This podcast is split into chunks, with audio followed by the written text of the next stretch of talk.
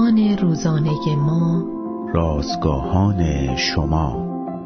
اگر خداوند مشکلی را مستقیما حل نکند راهی دیگر را مهیا خواهد کرد. نودمین روز از شماره اول نان روزانه ما. مسیح همچنان دعا می کند عنوان و ابرانیان باب هفت آیه 23 تا باب هشت آیه دو متن امروز ما از کلام خداست.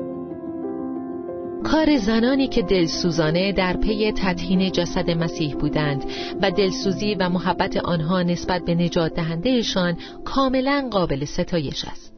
اما وقتی به قبر نزدیک می شدند فکر کردند که کنار زدن سنگ قبر مشکل است و این امر آنها را دلواپس کرده بود.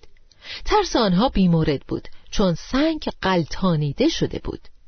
ما نیز اغلب نگران مشکلاتی می‌شویم که خدا آنها را به طرزی پرجلال برای ما حل می کند.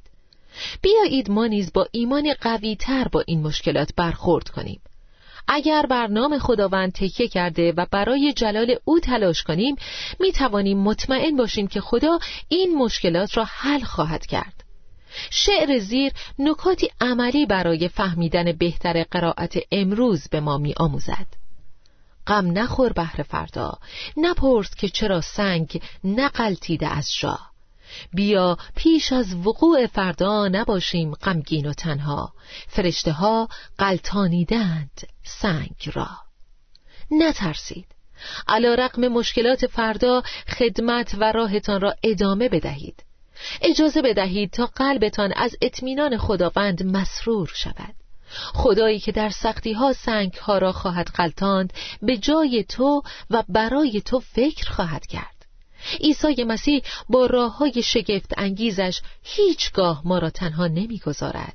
بهتر است چشم از دشواری های فردا برداریم و به امروز نگاه کنیم و منتظر خبر خوش امروز و پیام خدا برای شخص خودمان باشیم مسیح مثل همیشه برای من و شما خبری خوش دارد و امیدواری و زندگی را مژده می دهد.